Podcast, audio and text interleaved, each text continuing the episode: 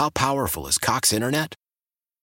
Powerful enough to let your band members in Vegas, Phoenix, and Rhode Island jam like you're all in the same garage. Get Cox Internet powered by fiber with America's fastest download speeds. It's internet built for tomorrow, today. Cox, always building better. Cox Internet is connected to the premises via coaxial connection. Speeds vary and are not guaranteed. Cox terms and other restrictions may apply. Analysis by Ookla Speed Test Intelligence Data. Fixed median download speeds. USQ3 2023. Hey, everybody. Welcome to Snark Monkey number 22 with Camilla Cleese. I'm talking to you somewhat softly from the Snark Monkey headquarters here along the Miracle Mile in Los Angeles because, uh, well, it's kind of early. I'm getting this done early. And I'm considerate because I don't want to wake up my neighbors. Yeah, I'm in my room, in my office, but I share a wall with somebody. I never hear them, and these walls are solid but I'm still a scared, so I'll talk a little softly. So just listen, listen carefully. So, um, Camilla Cleese, uh, I took an improv class with Camilla a couple of years ago. She had studied in Chicago, and then she came out and she was doing the UCB program. Um, and you immediately you're struck by the fact that one, she's six foot one, so she's uh, not only as tall, well, taller than most women, but also taller than a lot of the men in any average room. So that's one thing you notice. And then you get to that last name and you're like, huh, Cleese, that is not the most common name. And it turns out, yeah, she's the daughter of Monty Python's John Cleese, one of the great funny people of all time. So naturally, it's probably in your DNA, right? But how much pressure is that to actually try and break into the world of comedy with that name? Is that a drag? Does it help you maybe at first? Is it more pressure? It's probably a little bit of all those things, but that's not all of Camilla's story. She grew up in a bunch of different places. She had a somewhat privileged life. She went through a period of modeling, of hard partying. She's kind of done it all. And at this point, is just beginning to break into the world of stand up comedy. And that already has its own level of heartbreak and pressure and problems and darkness. we kind of cover it all. Great conversation. And uh, just, it would be fascinating if it were just about a young female, six foot one stand up comic trying to break in. But throw in that extra layer of, oh, yeah, she happens to have a ridiculously famous dad. How does how does that alter the landscape? You'll find out. Here we go. Oh, by the way, uh, Camilla is always performing around town in Southern California. Check out her website, camillacleese.com. Uh, and the most pressing thing as I record this would be the sixth annual Laughing Skull Comedy Festival in Atlanta. That starts on March 25th, and she is on the bill. And you can follow her on CamillaCleese.com. And we get to all that information at the end of the podcast. Enjoy Camilla Cleese. It's Snark Monkey number 22.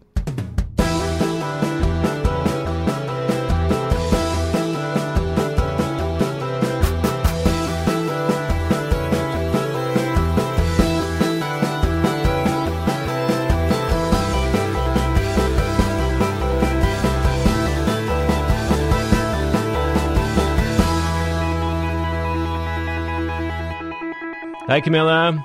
Hi. All right, so are you prepared now? I didn't know if we'd started. No, we've we've started officially right now. right, like now. Like now, yes. Like, like what I said. Wh- Hi. What's what's what's in your notebook? What are you are you journaling? What are you doing? Um, are those com? Are, are oh you? no, it's usually random thoughts I have that I think might become jokes. Yeah. But if anyone ever found this, it would be mortifying because some. Well, just some of my thoughts before they're actual jokes, like just. Can you share one? Can you just pick one out there? That Or- it would make no sense to us, but I think the set lists are funnier. Like, uh, short friends, I'm a man, pituitary gland, average height children, sell them to the NBA. Uh, short men are evil. You must be at least five foot ten to ride this ride. Um, I like that. That's a punchline, isn't it? Uh, yeah, Yeah. unless you're super rich. Uh, that's not written down here. Real life Tinder. Um, Tinder hookers, hundred dollars. My parents have been married forty two years. Tumbleweed. Stepmom. Lucifer. What the hell is tumbleweed reference? Oh, because I, I actually one of my favorite bits I do. I, I say uh, it's really impressive. My parents have been married for almost forty-two years now, to seven different people, but still, yeah, like not at the same time. We're not Mormon or anything like that. But if most people have a family tree, we have a family tumbleweed. Ah, Yeah, it just keeps rolling along, picking up dirt and debris. Nobody knows how they're related to anyone else. We just know not to fuck each other. Because we're not Mormon. Yeah. So that's the tumbleweed. that's great. So you, this is very kind of. Do, do most comics still use like pen and paper and do this very kind of organically, Well, as opposed to putting it on their iPhone and looking at it later in the little notes section or the whatever? I definitely refer, like, I'll sometimes write notes in my phone because it's too dark in the room to write down. But I find that I tend to come up with ideas more if I'm writing in pen for some reason. I think because I can type so fast that, like, my brain gets or my fingers get ahead of my brain rather than vice versa Right, if that right. makes sense so Yeah, it's like yeah. giving my mind time to process and think of more stuff i don't know i might have just totally made that up. No, no. i think that's why why i do it um and yeah Yeah. One of the things that strikes me about for the people who are maybe just hearing your voice for the first time as a uh, up and coming stand up because you are kind of out there in the trenches. You're doing you were just describing to me a second ago what you went through tonight at the comedy store, which just made my chest tight just thinking, just hearing about it. brutal But people who don't know you, you made a bunch of references here in the set list. First of all, how tall are you? Six one Yeah. yeah Yeah. and a quarter And but that's- at a certain point who cares And that's with no shoes on. You Yeah. are six foot one, and that is unusual for a girl. yeah Yeah. Mm-hmm. So you spent your whole life towering over everyone pretty much everyone. Pretty much, Um, pretty much most of the men in your life. yeah Yeah. Except for your father. yes he's, All right. he's big All right. And Big let's man. get that out of the way, too. Your father is. bernie mac Yeah. Wow. See, that is not what I expected. Um, and he was, God, he was great. And I can see where you got a lot Yeah. of your, your, uh, Yeah, I look more like from- my mom. But um Your father is your father is uh, your father is frickin' comedy royalty. Uh, your father is John Cleese uh, of Monty Python. Yes. everybody knows. It. as far as I know. And um, has he No, not he done the DNA testing yet? Or uh, I, I think it's quite apparent um when you hear us talk. Where were you born? London. Yeah. I was there first half, third of my life. Uh, but didn't affect any. Did you have a, any kind of British Oh, yeah. affectations? yeah, Very thick Does it come accent. out? Occasionally when I fight with my dad or if I'm back in London, I can still do a British accent, but I moved here at an age where I just wanted to fit in and already I had my six foot gangly leg So you moved here as a teenager, I, like ish. Yeah, I mean, I, I think I was 11, but then I was still going back and forth, you know, three months for the summer there Yeah. and then back here. So I was sort of doing both for a while. Um, but kids are mean. Yeah, and if Really you're mean. if you're hitting gawky adolescence, you don't want to be a six foot British accent. No, I was two years young for my grade. I played the cello. I rollerbladed to school with my cello. Oh, dude! But like I had those rollerblades where the bearings don't really move, so you just kind of like walk on them. But did you want to get beaten up and yelled at? Is that the? I think my parents wanted me to. apparently, um, yeah, I was a real, real dork, real painfully dorky outcast of a kid. now you are not alone in because you. Anybody who wants to Google Camilla Cleese will see it right away. You do have modeling in your background, and you have model looks. You have model height, and you have model face.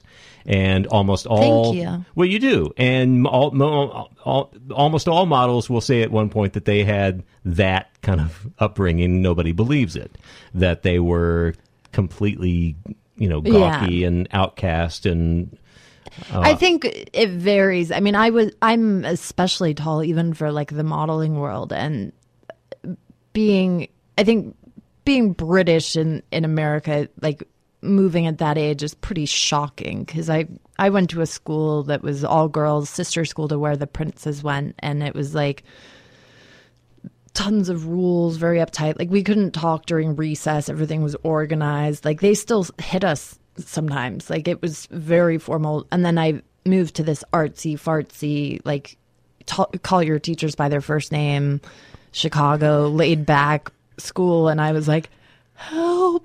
like I apparently came home and said to my mother, "Mommy, there's not enough rules." Um because I just felt so Oh, Camilla needed uncom- structure.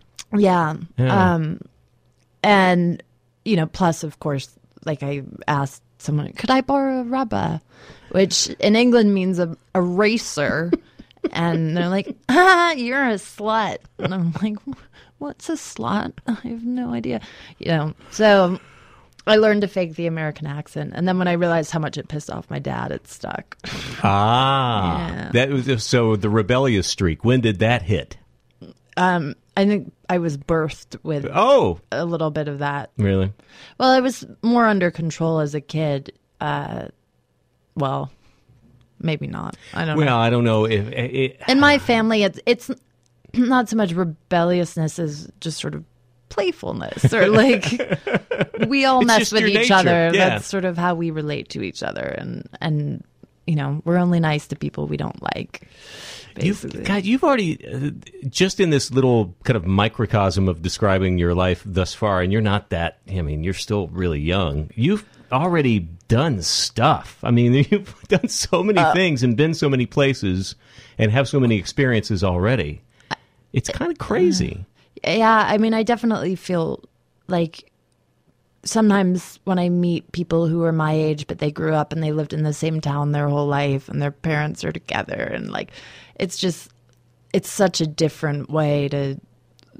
I, I saw so much, and like, now I I look back at it and I think it's awesome because it made me who I am, and like it it was crazy like to live as many places as I did and you know go to as many schools but like it it gives you a different outlook on the world which for comedy certainly has been very beneficial I Gotta think. help. well, I mean, most comedians, uh, most stand-up comedians, if you want to generalize, they're they they have dark, terrible childhoods that they're trying to work out almost every time they go up on stage. oh yes I mean, and and I mean, they can be great and they can be fun people to be around and they can be wonderful friends and all that, but there's stuff going on, right? Yeah, I mean, I think you develop a sense of humor usually as a coping mechanism or a defense mechanism, like as a as a way of making light of things that are painful. Um, and you know that would make sense uh,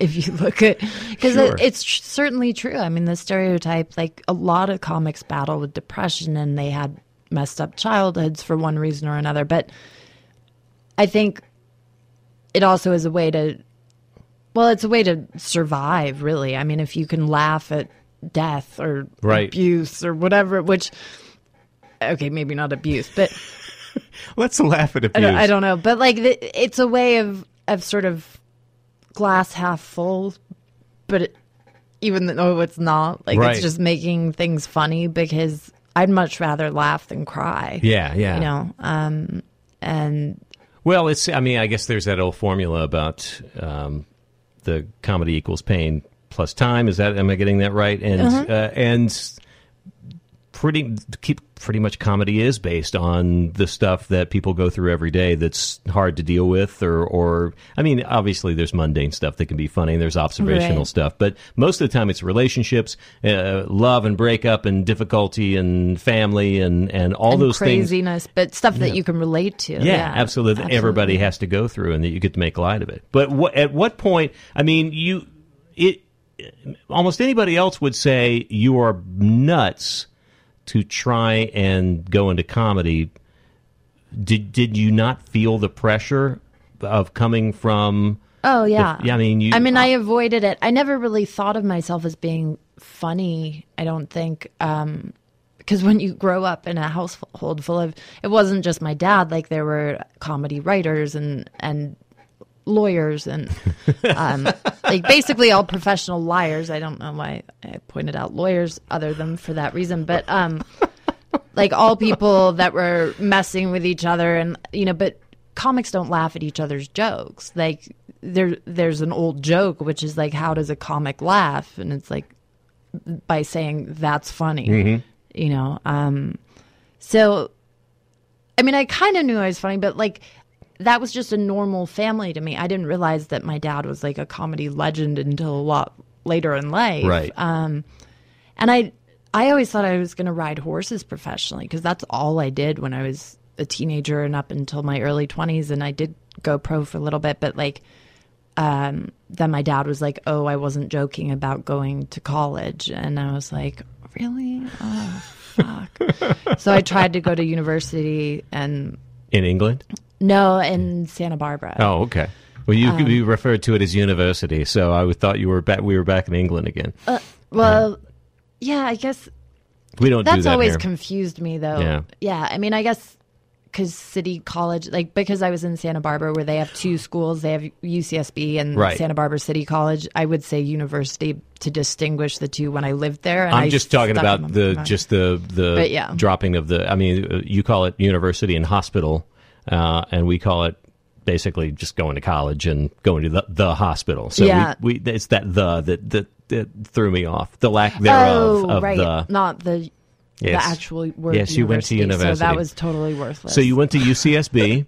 I occasionally. uh, sort of uh, already uh, with a pretty big designation as a party school just by the sheer nature of where it is even though it has a certain respect in certain departments for it Yeah, but I think it is what you make of it, and I just didn't make very much of it. But Gotcha. like, I, you know, once I stopped writing, that had become my entire identity. I think, and that was really hard to go from being on a horse six and a half days a week, from like four in the morning till seven at night, to suddenly being in a classroom again and having like, you know, a few classes a week that I didn't even have to go to. Like there was no no one taking attendance, which to me is like again why? no structures like why would you go? yeah even? so And why even bother what did you have a, a field of study that you were starting to focus on at least I started in chemistry because I thought I wanted to be a large animal vet so I could remain with the horses, and that was a really bad idea because. I don't do well with blood, and with horses, everything is ten times bigger, and I learned that the hard way.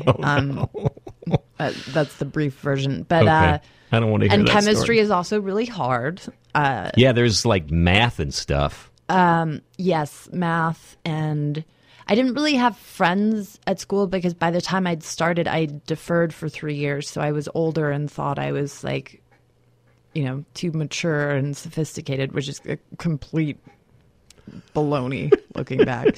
Did I just say baloney? you said Jesus. baloney but I sort of jumped around. Then I was in economics, and I've always been quite book smart, so I got decent grades. I just I couldn't find anything that really like excited me, right and um, So when did the idea of actually trying to do this for a living kind of come into play? Because you also had you like I mentioned the modeling thing that must have come in at some point, but just because you were tall and you were in Southern California and people must have been saying, "Oh, you should take some pictures and get well, that out I there." did. I kind of did that, but more out of New York because I have a more New York. Oh York. God, I cannot keep up with you, Camilla. Jesus, I, I don't even like the timeline gets so how can we just get a number? How many different cities have you called home? Ish. like maybe seven Yeah. or so. Can we say how old you are? Do you care? No, I'm I'm thirty Okay. for another week. Oh. Yeah, Happy birthday. thanks. Um, yeah, 30 years. I mean, that's nothing. And uh, talking about all the things, the places you've hopped around. Well, and even when I lived somewhere, I never really lived there. I was always on the road because Right. with the horses, it was forty weeks a year we were competing. Um, for a lot of a lot of the time, I did that. Uh, so I was living out of a suitcase in motels for a lot of it, and then stand up. It's funny, ironically, of course. I was like, well, I don't really want to be doing that anymore anyway, so I can. so now you get into Um, get into a business that basically has you on the road pretty much all the time. Right. Mm-hmm. Well, I haven't done a ton of it yet. Um, I I've been touring some, you know, an opening for people, but because I'm not a headliner, I'm not. But that's what you'll. I mean, when you get to a certain level, if you get to the level you want to get to, Yeah. that's what you got to do. Yeah. Yeah. Yeah. But I, you know, I But you're used I love that. doing Yeah. stand up though, and it's it's uh it's less dangerous certainly. like I'm I haven't broken any bones since I started doing stand up, which is Yet.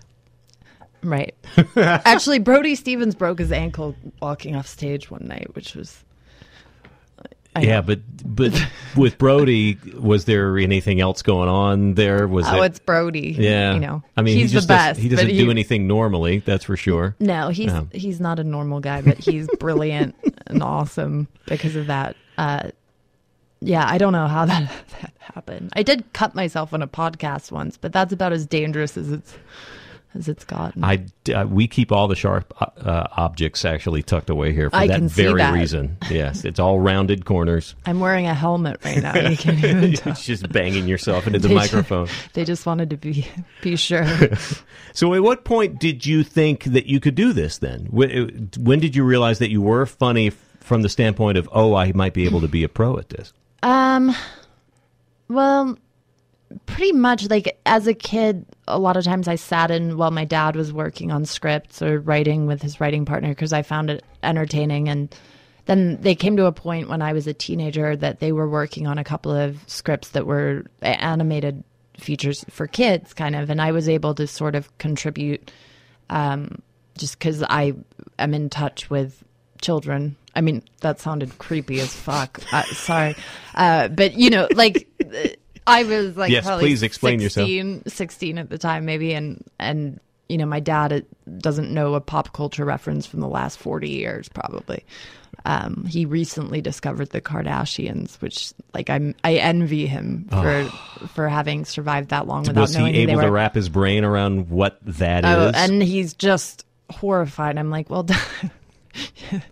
we've been horrified for eight, ten years yeah, now. yeah. Um, so catch up. but yeah, so I kind of enjoyed doing that, and then, um, I my dad got a role on Will and Grace. Actually, I got him the part, which I. Uh, I'm sorry. What? well, I used to ride horses with Jimmy Burrows' stepdaughter, uh, who directs Will and Grace. Right. And I, I was a total smartass as a kid, but I remember my dad had just done these vacuum cleaner infomercials in Canada, and the company had like gone bankrupt or something, and so. I was sitting at the horse show next to Jimmy, and at one point I was like, "Jimmy, I need a new horse. You got to give my dad a job." So I like just being a total brat and totally joking by the way like just like you know I, I have immense respect for jimmy he's an incredible director totally kidding when i said this but he was like uh, oh that's funny we're actually looking for someone to play Minnie Driver's dad and it like casting wise no brainer Hello, yeah. and they'd worked together on cheers Right. and my dad got a i think won an emmy for that He did. performance Yes. which once got taken from a party I threw in high school. Um, but thankfully recovered. you Oops. Sorry, Dad. Never said that out loud before. Seriously? So where did the Emmy go? Oh, someone had taken it from like I threw a kegger at, at his house. Like his offices were in this building. Long story short. Uh, I think they didn't realize it was like a real Emmy. Yeah. Like, you know how you can buy those like fake ones for people? I don't know how they didn't realize. You know, it wasn't someone I knew, but thank God for MySpace because we like posted this thing on MySpace being like, "Has anyone seen an Emmy?" it's and I we managed to get it back, thankfully. Oh my God, I have a feeling they might have known what it was. It's very possible. Yeah. Um, I was very drunk that entire episode and panicky. Um, actually, I don't think my dad would have even noticed. He's so oblivious usually, but but I'm glad I found it.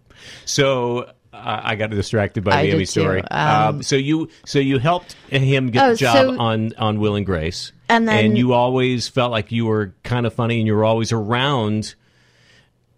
Comedy being people. created and, and you were hearing stuff, but there must have been Well, and then so the reason I told that Will and Grace story, I then uh, was kind of interested in writing at that point, and my dad got me through Jimmy and sort of internship on the writers' room of Will and Grace just for like the last couple months of the the last season, I guess it was. Um, and I just remember thinking, wow, this is a really cool job. Like, I would, I mean, I wasn't doing much or c- contributing anything, obviously, but like, I would sit in there and just laugh. And like, they rolled in at like 11 a.m., you know, which is way more my schedule than like 6 a.m.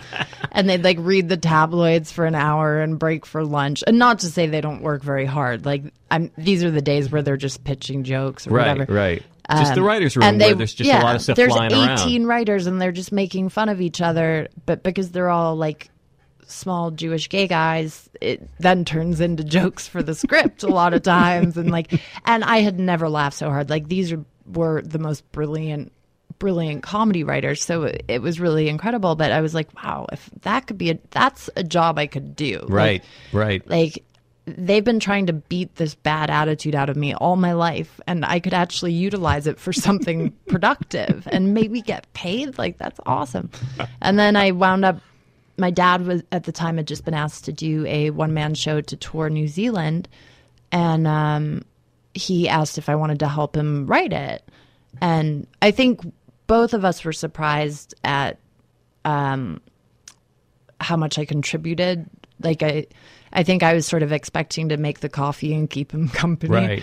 but it we wound up working really well together, and I got to learn so much. I mean, what better personal tutor to have? Could you always make him laugh?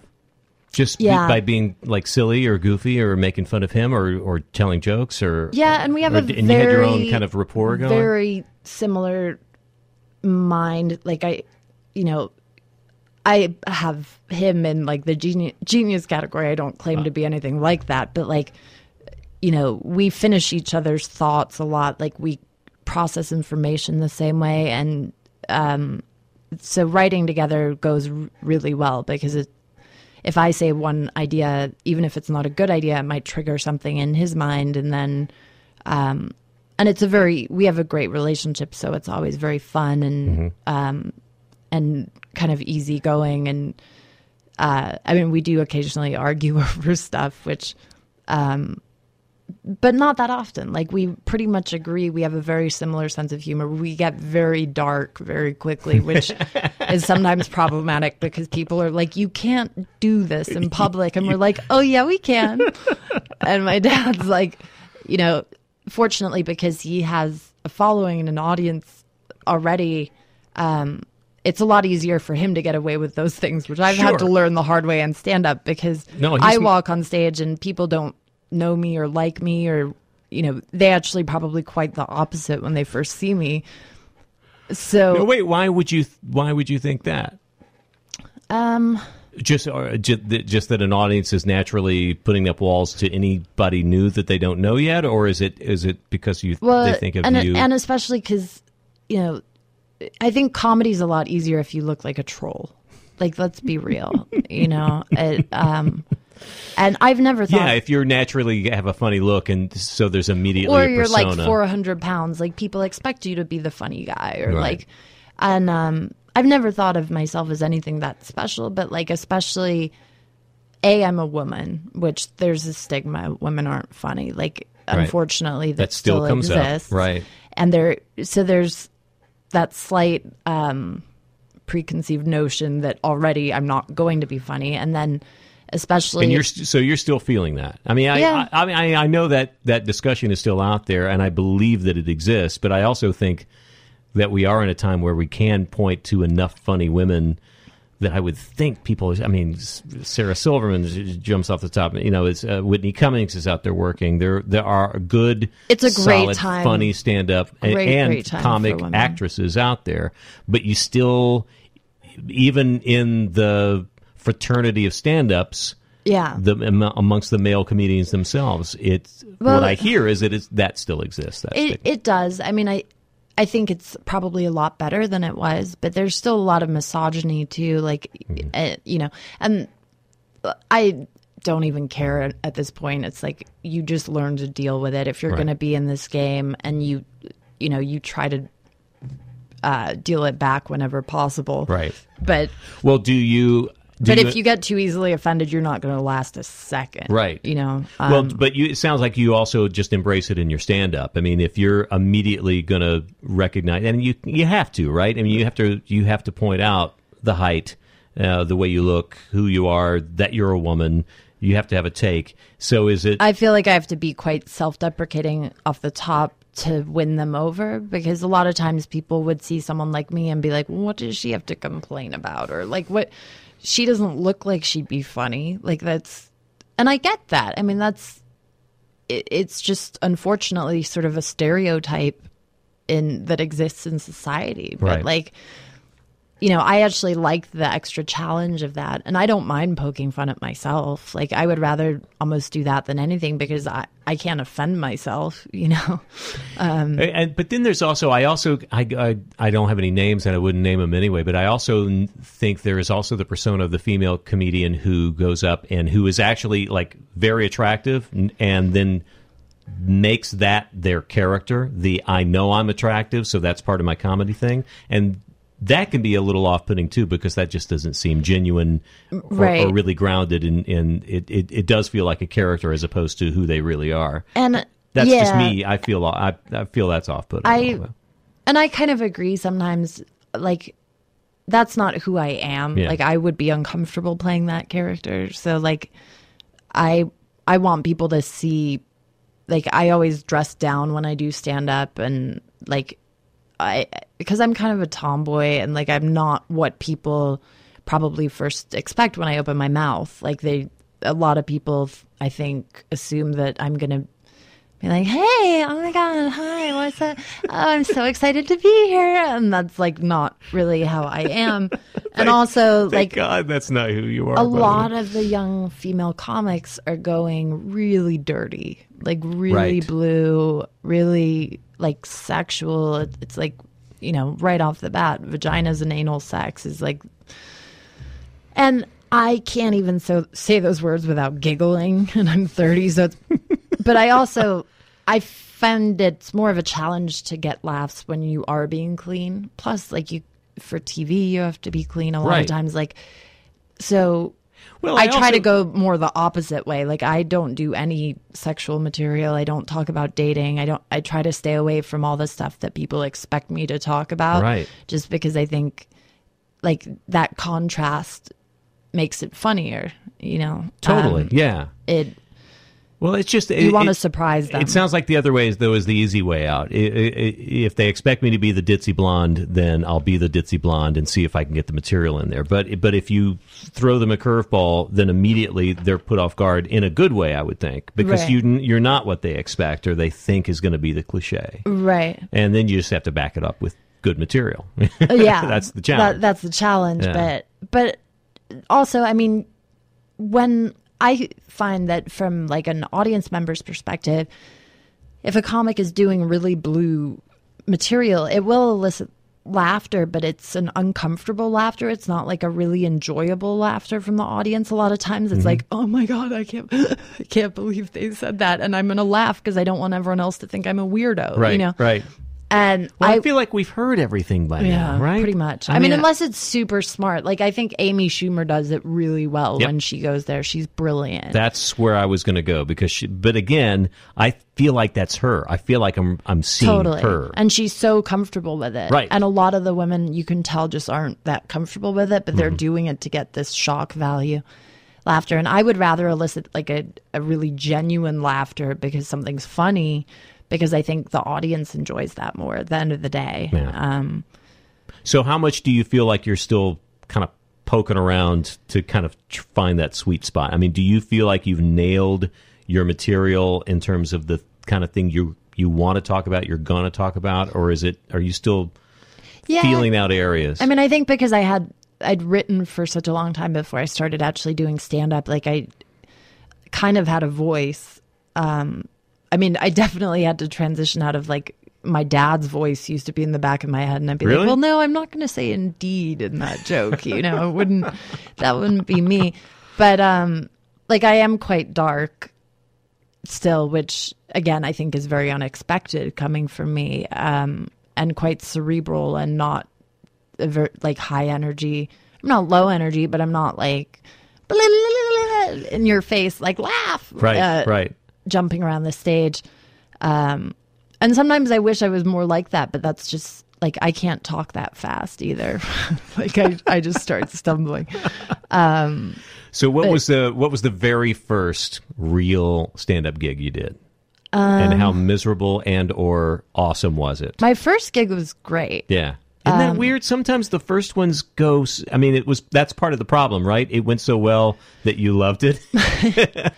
Well, I, I mean, at that point, I'd already done a bunch of open mics and Oh, stuff okay. like that. So, like, you know, I think, yeah, they always say your first show is a great show, and Yeah. then the second one sucks. Right. And it's like for some reason, it does seem to be true for everyone. Um, like, but I'm very hard on myself, so I never think I've had a good set, even when I've done really well, which is I need to get better about. Like I, I am getting better about it, but like you can't expect to crush every night. But it does help when you see like some of the best people in the business. Uh, you know, it's incredible living in LA because you get to see you know Bill Burr, Jim Jefferies,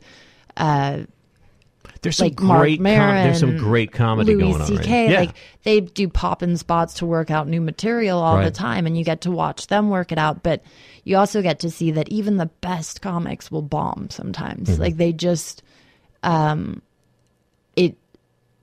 It's such a difficult thing to do that no matter how good you are, and like you learn from it when you don't do well. Like it, you and I record all my sets and I listen and and sometimes you're just in a weird mood but the, there's so many variables that can affect your performance Well, just it's, the, it's unfair. just the makeup of the Like, audience. just, well, you were yeah. just telling me about this comedy store experience, this Monday night open mic situation that they've been doing forever, right? Right. And the potluck, which you're basically doing stand up for the other comics that are going to be going up and doing stand up, essentially, with a smattering of of civilians in the audience, right? Yeah, but not only that. I mean, it's a very competitive environment, so Right. a lot of the comics aren't being supportive of each other, or they're on their phones. But they make all the comics sit around the back of the room. Um, and if, if we get any audience members, they then sit them in the front row, like in the middle of the room, so they feel uncomfortable because it's like they feel like all eyes are on them, Sure. almost like they're on stage. It's three or four people who are. It falls on them to provide the laughter and the right. response. So, and you Oh, can tell they feel kind of uneasy, and then yeah, so you have three minutes, which is not a very long time to start like banging out the laughs, and there's always people walking in and out, so it's a very distracting environment. It does, I mean, it makes you better. It's already known as the toughest room in the country, Yeah. and then you add all of those elements. Plus, it's a Monday night, uh, Monday tell- night football. Tell like, me how in the world you get better doing that. I just because it makes me makes my skin crawl even think about it. And I mean, I've never wanted to do stand up, so I have trouble wrapping my head around it. But you go up and you you're trying to knock. How is it? How do how can you improve from one night one Monday night to the next from what you learn in that environment? Because I I have trouble seeing that. Well, Is it just- when you do get laughs from them, it's very re- rewarding, I guess. Like you get one chuckle and you're like, I'm killing it. yes. Um, but also, you know, I think part of the really good stand-ups when they go on stage like they're not really they're not trying to make people laugh like you're just up there being yourself doing material but like you're just exposing your truths and your point of view and vulnerability and like you you can't rely on the feedback. I mean, it's great to have that feedback to feed off of, but like um you kind of have to learn to not give a fuck because the second you get in your head, you're fucked. Yeah. And so you have to be able to just keep going through it and be like, this doesn't matter. I mean, at the end of the day, I'm going to walk off stage. Who cares? Like, it's everyone has a bad day. And it always feels like a bad day there, pretty much. But it's like it it makes you stronger and it makes you more confident. And you have to go after them. If you want anyone to listen, you have to like really bring your energy and bring your game and like Yeah. engage with them. You really have to talk to them, not at them. You can't just get up there and perform. Like you have to really try and engage th- what little audience there might be. How long would you say you've been doing stand up now? Uh, like Three, three and a half. yeah, so not that long. But but you but it sounds to me like you're past the point of this is something I'm going to try to this is something I'm doing. I mean, you definitely you seem immersed in it. Your head is in it. You're working at it. You're, you're I do it six nights a week. Yeah. I mean, it's all it, it- like the, the work ethic now is ingrained in you. This is what well, it's doing. an obsession. It's Yeah. like you love hate. It ruins your life, and like, but you can't leave it. It's like, it's like my Would you say you have an addictive personality, Camilla? yes. I, I think that's fair to say. perhaps but this seems like a healthier addiction, slightly. than others that you may have Um, tried. Yes. Uh, and it, you know, I love the challenge. And especially like with all the other stuff I do, writing, acting, you know, producing, whatever, it's just project to project. So Right. this is a way that I can stay busy all the time and keep my mind engaged and have something to do to focus on like when I don't have auditions or I don't have something I'm writing on or whatever. Yeah, Um, because it's not just there are very few just pure stand-ups anymore. I, I don't know that that exists, and I don't know that any. I'm going to use the A word, artist. I don't know that any because my son's going through this. He graduated from a theater school, so he's in New York and he's trying to live the actor's life, but he also does music and Mm-hmm. really all you ever hear is just just try and create something that you have control over while you're also doing all that other stuff because if you don't if you aren't creating something for yourself then you're just sitting around waiting for somebody to discover you and that's never going to happen Right. so you have to be a it's a great of- way to get exposure to Right. like but a lot of people uh, operate under the misconception that like you know there's a lot of actors that'll get out here and be like oh i'm gonna do stand up because i'll get discovered that way and it's so funny because i promise you it's a shortcut to nothing. Yeah. like there's no shortcuts with stand up what you put in is what you get out of it. Obviously it helps to have talent. It helps you know but you have to work your ass off to get good. There's no like overnight successes. Right. like no one's going to see you at a at an open mic and be like hey you want to come open for louis ck on the road? Like Hmm. because you can't fake it like even if you have a great five minutes that doesn't mean you can do a great 30 minutes like it takes years of practice and like stage time and re- like writing and And the the guys that are doing it now, and also I think because of the way that media is consumed now, like a Louis C.K. Maybe back in the day, that type of comic could have lived off the same act for a couple of years. But Right. Louis C.K. Not does a special and he trashes it, and now everybody else feels like they have to kind of live up to that too. Because eh, once something's out there, everybody's seen it if Right. they if it's really good. Well, and the whole thing about comedy, it's the element of surprise. Right. That's what makes people laugh. Like you you set them up to think that you're going to say one thing and then you say something else. Mm-hmm. So once they know what you're going to say, like it's not as funny the second time. I mean, with some of the great stand-ups like or some of my friends, you know, whoever, like it'll make me laugh the second, third, fourth, fifth time I hear it. But that's because you're But- around it, and Yeah, yeah, and, and you're coming from a different perspective. But I think the audience now, we're consuming more than we ever have. I, I don't want. Well, because it's all out there. It's on YouTube, and it gets you know uh, regurgitated, not regurgitated, but what's the word? Like uh, no, no, it's uh, circulated, yeah. like through every different outlet, and you can watch it on your phone. You can watch it anywhere you want. Like, Yeah. and I try not to put most like I don't put videos of myself doing stand up really online because I noticed that. I was trying to find some. well, there's another reason for that too. okay, I- all right. I yeah, I you d- don't. You hate seeing your own stuff. Up No, there? no, no, I um, I got targeted by a group of men. Uh, I don't even want to say the name of the website because I don't want to give them any attention. Sure. but basically, a, it's a support group for short men.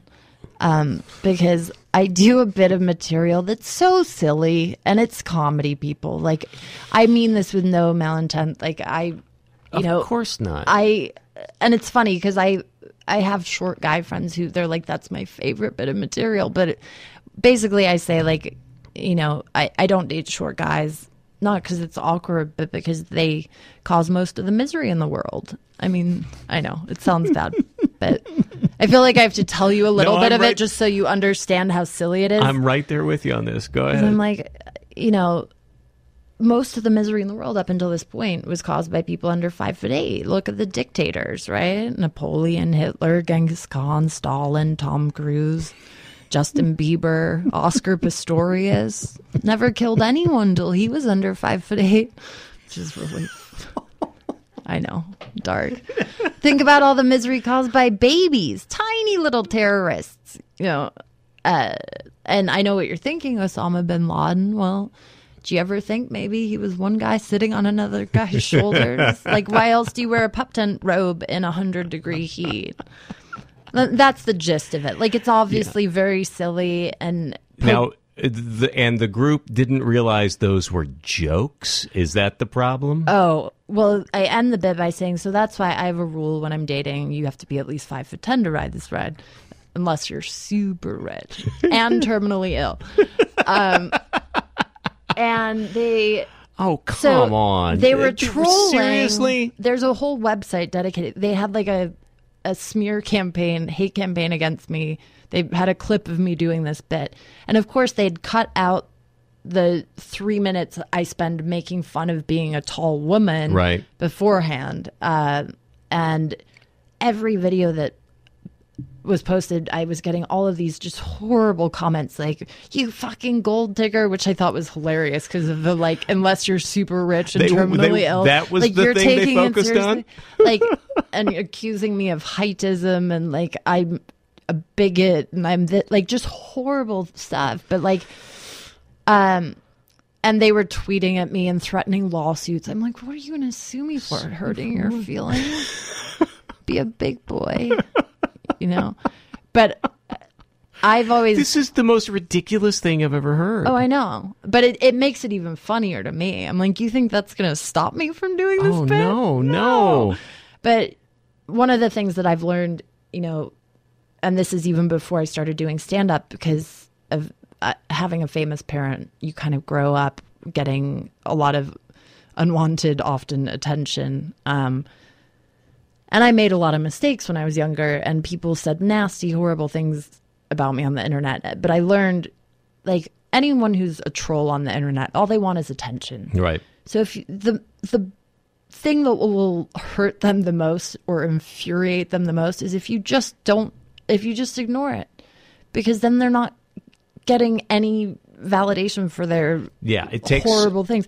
And they're horrible angry people that aren't going to understand like if you try and argue with them or reason with them they're it's not going to work. No, you're not winning that battle uh, other than just kind of some So- sort of own self satisfaction about getting the last word in, which you never would. you never anyway. will so Yeah. i just i just don't reply to any of the comments but the best part was like underneath these comments there were random strangers who thank you whoever you are were replying to the the support group short guys whatever uh, stuff like be a big boy and so people. oh you little troll like all of these um so which was great because it was i wasn't going to do it myself but like to know that other people out there understood that th- this is stand-up comedy people like none of it's meant to be taken seriously it's Well, it's just- I, I think that's one of the things a world we live in now with the ability for everybody to immediately be a critic of some kind and means that anybody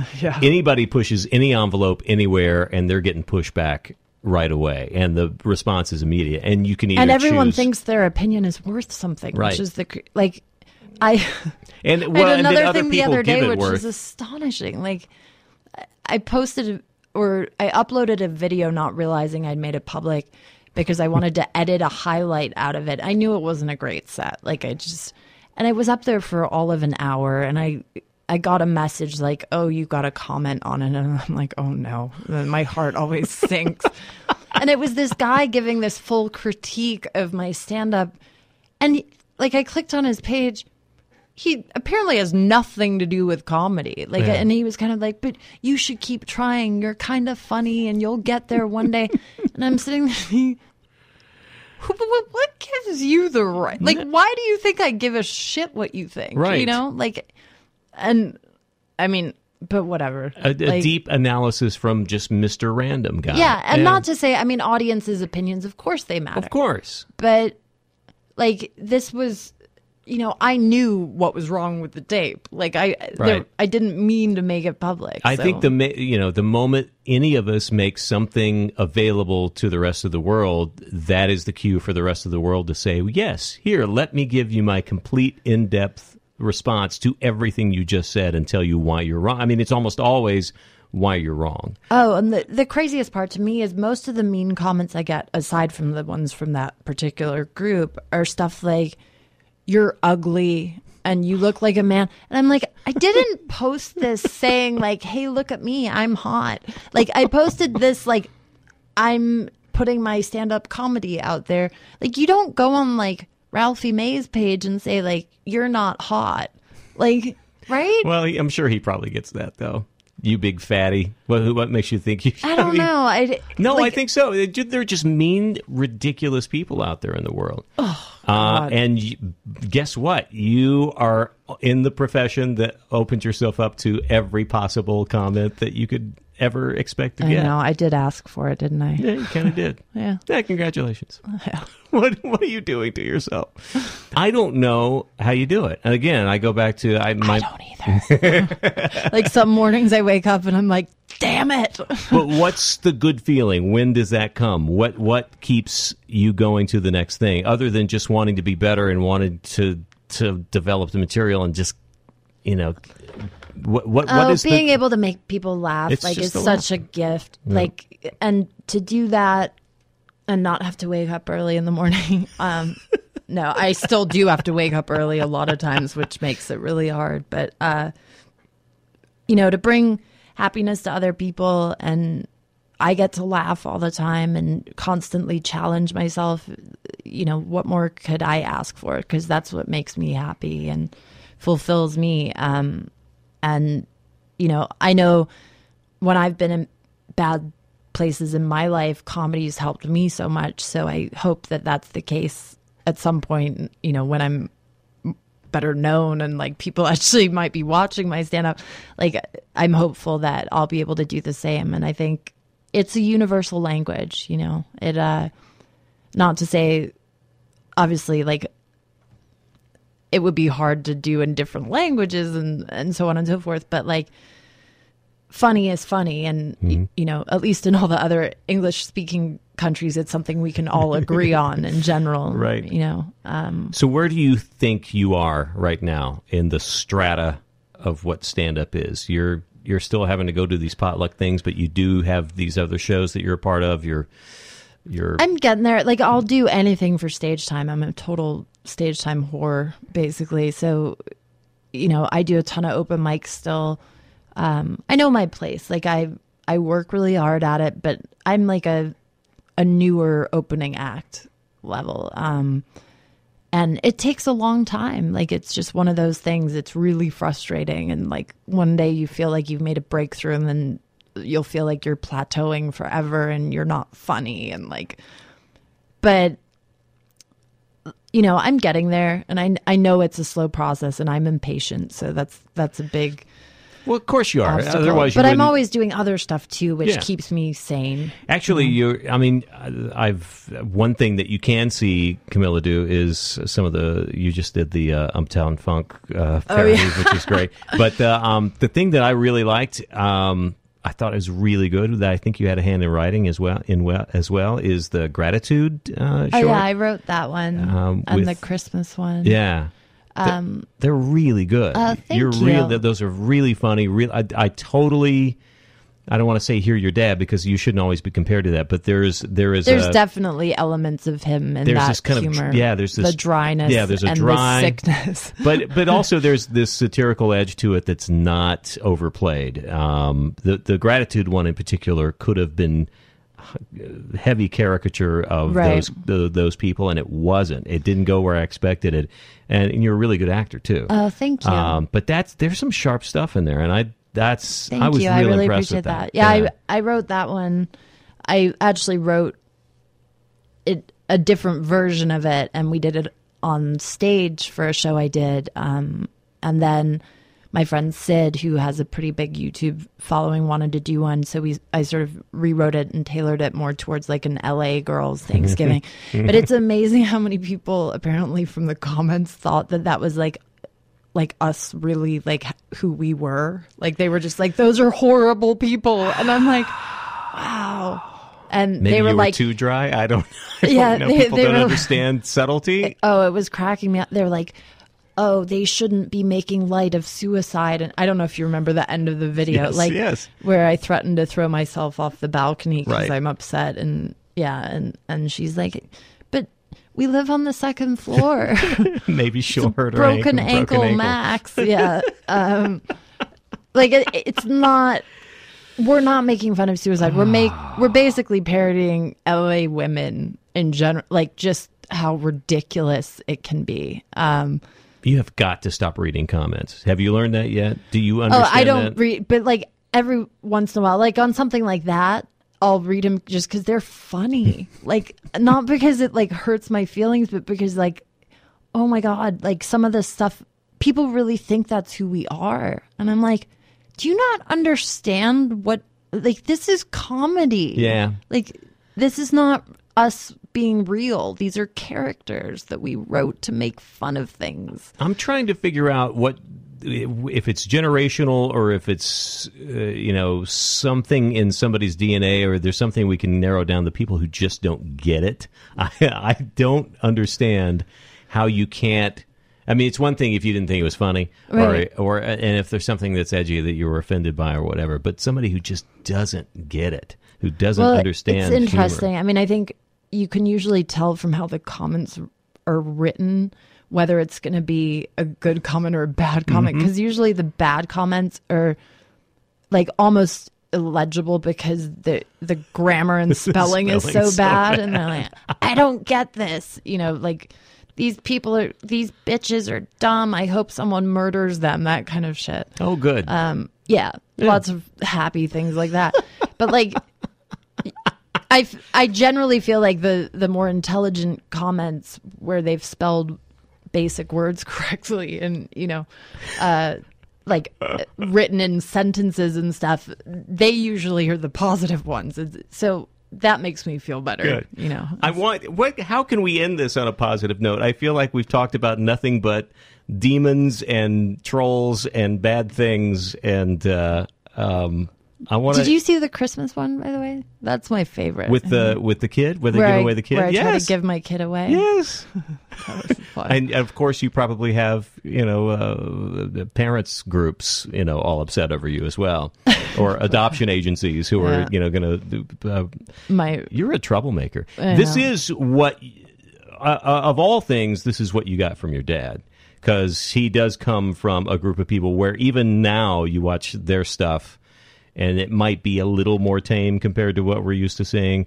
But they were they were really bo- bothering people. I mean, they Yeah. were they were offending everything right and left at the yeah i mean but back in their day for sure it was interesting because i did the edinburgh fringe festival this year Yeah. and it was really cool it kind of felt like a full circle thing because my dad started out there and then 50 years ago basically and Right. then at the beginning of the summer he had his monty python reunion at the o2 which is like the huge stadium there Yes. like 18000 people whatever I was at the Universal City Walk. I, I Oh, can no. say so. I can say I attended. oh really Yeah, with the, the live, you know. Uh, oh did you so- see it I was there. Yeah. oh cool Yeah. very cool Univer- um Universal City. right Sure, But um but yeah, that it was amazing.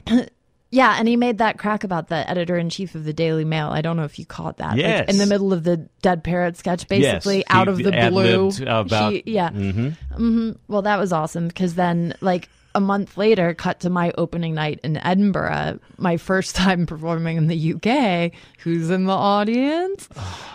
yeah, that did not make my life easier. And they Really? regurgitated a lot of my set and but they basically made it sound like I was just standing on a street corner yelling. Like they failed to mention I was really doing stand-up comedy.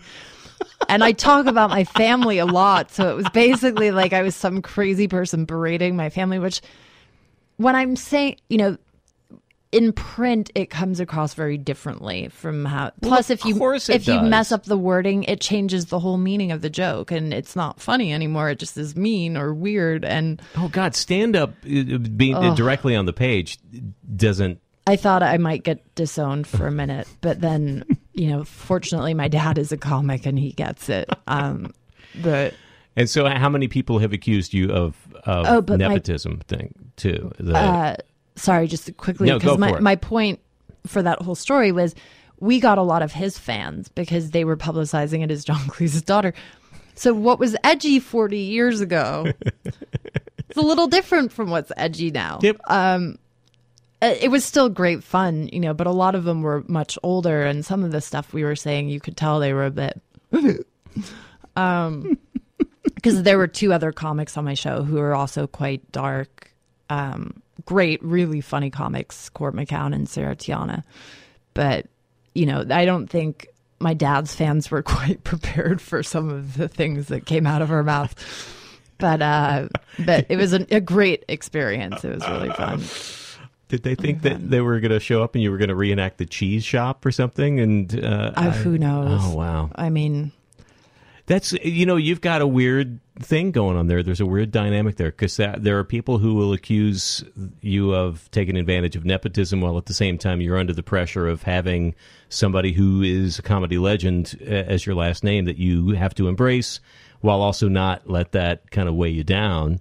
and Um, not you know people can want to dislike me because of it if that makes sense that, yeah. like just Unfairly unf- judging like, you. I hate even saying that but like people just don't like offspring of celebrities Yeah, generally no. speaking yeah. Um, and so yeah it is there's an upsides and downsides obviously Sure. like it was free publicity great but then i have all this pressure and you know i'm a new comic and, and like oh she's only getting this opportunity because of that. And i get a lot of that. But the nice thing about stand up is it has enabled me to establish myself as a separate entity. And i feel like it's the one thing that i do where people really can't say oh he's doing it for her giving Right. her because like i said there's no shortcuts.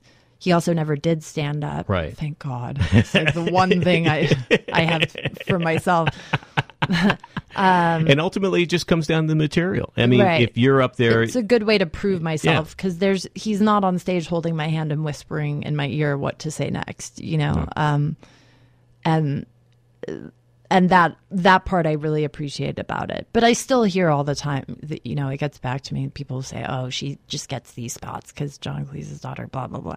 Well people are going to talk i mean especially the second you get any success you get even more of it so it's like no. If you anything, do? you, if anything, within the comedy community, within the you know, you're right. It, they might may think in terms of they've got a marketing ploy, but they may also uh, think of it as you know a negative. and so you've got you've got a little bit of a battle there to layer on to everything else that's hard about stand up well good luck camilla thanks for thank you no but you're doing it and uh just as an amputee or like. Yeah, let's cover all the bases. Let's offend as many people as possible here. So, where can people find you and see you in the coming weeks, months? Do you do you do Um, the open mics all the time? No, I mean I have shows most nights too. Uh, let's see, doing the Laughing Skull Festival in in Atlanta. Lots of dates. I always tweet about them, Oh, or they're on my Facebook. So at Camilla Cleese, uh, C A M I L L A C L E E S E. Uh, Same thing on Facebook, only with a space and no at sign at the beginning. And Oh. And CamillaCleese.com eventually. in the next couple of weeks. All right. I've been promised. Um, yeah, and I'm always always doing shows around LA, and and if I'm on the road, I'm tweeting about it, and maybe tweeting from my dad's account about it because he has way more followers. Oh, how smart is that? yeah, Well, get on there and tell them about this podcast. Won't you? I'll slip you a little I'll see something what I extra. can do. All right. cool. Get a monkey. Get a monkey. Why? Why? If you have T-Mobile 5G home internet, you might be hearing this Why? a lot. Why? Every time your internet slows down during the busiest hours. Why? Why? Because your network gives priority to cell phone users. Why? Good question. Why not switch to Cox Internet with two times faster download speeds than T-Mobile 5G home internet during peak hours? Okay. Stop the whys and visit cox.com slash 5G home for details. T-Mobile prioritizes certain T-Mobile phone users over home internet users during times of congestion.